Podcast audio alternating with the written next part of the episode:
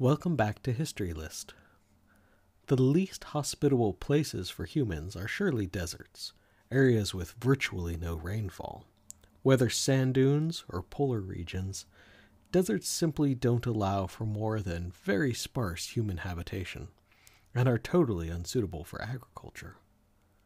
The next worst locale for settlement, however, after rain-free deserts, are the world's tropical rainforests.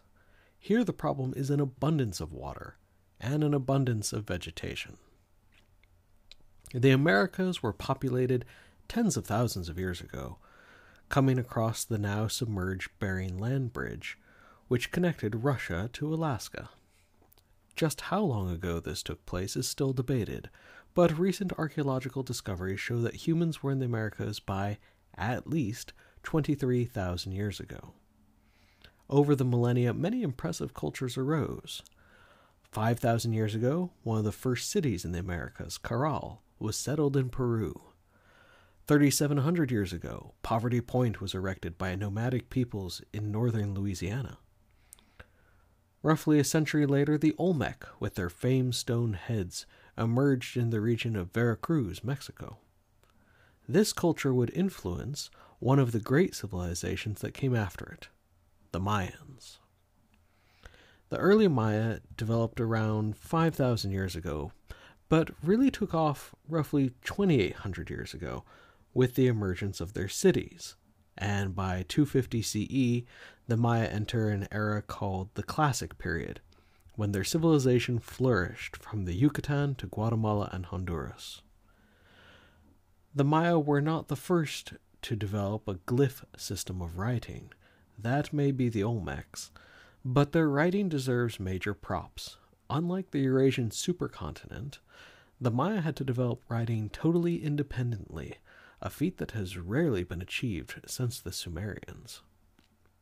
While the Yucatan is dry, the tropical rainforests of Guatemala proved a significant challenge for settlement. Incredible hydraulic engineering and planning was required. Arable land had to be cleared out of the forest, using slash and burn techniques for land management. Perhaps the most famous and greatest of these tropical cities was Tikal. It developed over a period of centuries. By the late six hundreds, they had defeated their neighbors, Calakmul, and a renaissance begins under their new leader, Jasaw Chan K'awiil. K'awiil ruled the city-state from six eighty-two to seven thirty-four, and was responsible for Calakmul's defeat. Like the great Egyptian pharaohs, K'awiil had a massive pyramid built for his tomb, one of the most iconic structures of the Tikal complex, Tikal Temple I. Over one hundred fifty feet tall, the limestone step pyramid remains in good shape, nearly fifteen hundred years later. The nine layers of the pyramid potentially represent the Mayan belief in nine levels of the underworld, for the afterlife. K'awiil was buried in royal fashion. His tomb, excavated in the nineteen sixties, contained jaguar skins, jadeite, and pearls. His military importance is also recorded in the tomb, with names of his important allies and mosaics. All of this was built with obsidian tools and without use of the wheel for construction.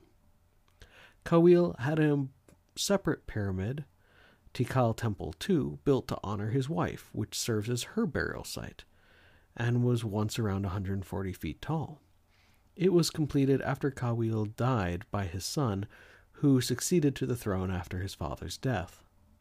Unlike Tikal Temple I, however, no tomb has yet been discovered inside the second pyramid. There were other great Mayan achievements during the late six hundreds. More than two hundred thirty miles to the west, in Palenque, the great ruler K'inich Kan B'alam the second was building similarly grand feats of architecture, including the famous Temple of the Cross and a hydraulic system of subterranean aqueducts, thereby channeling the overabundance of water from the great city. In a region where it usually rains daily, these were the sorts of challenges sites like Palenque and Tikal had to overcome. Tikal continued to flourish for a while after K'awiil's reign, but his era was the city-state's zenith. By the nine hundreds, the city had been abandoned to the rainforest, which began faithfully encroaching on the monuments. A similar abandonment happened across the tropical Mayan world. By the mid eighteen hundreds, the local inhabitants showed their ruins to explorers. The hieroglyphic Mayan script, however, wouldn't be accurately translated until the late twentieth century, and with it the legacy of rulers like Jasaw Chan K'awiil could finally be pieced back together. We will return to the Maya again soon to explore their art and culture in greater detail. For our next episode of History List, however, we head to medieval China and look at the consequential spread of Buddhism out of the Indian subcontinent and into East Asia.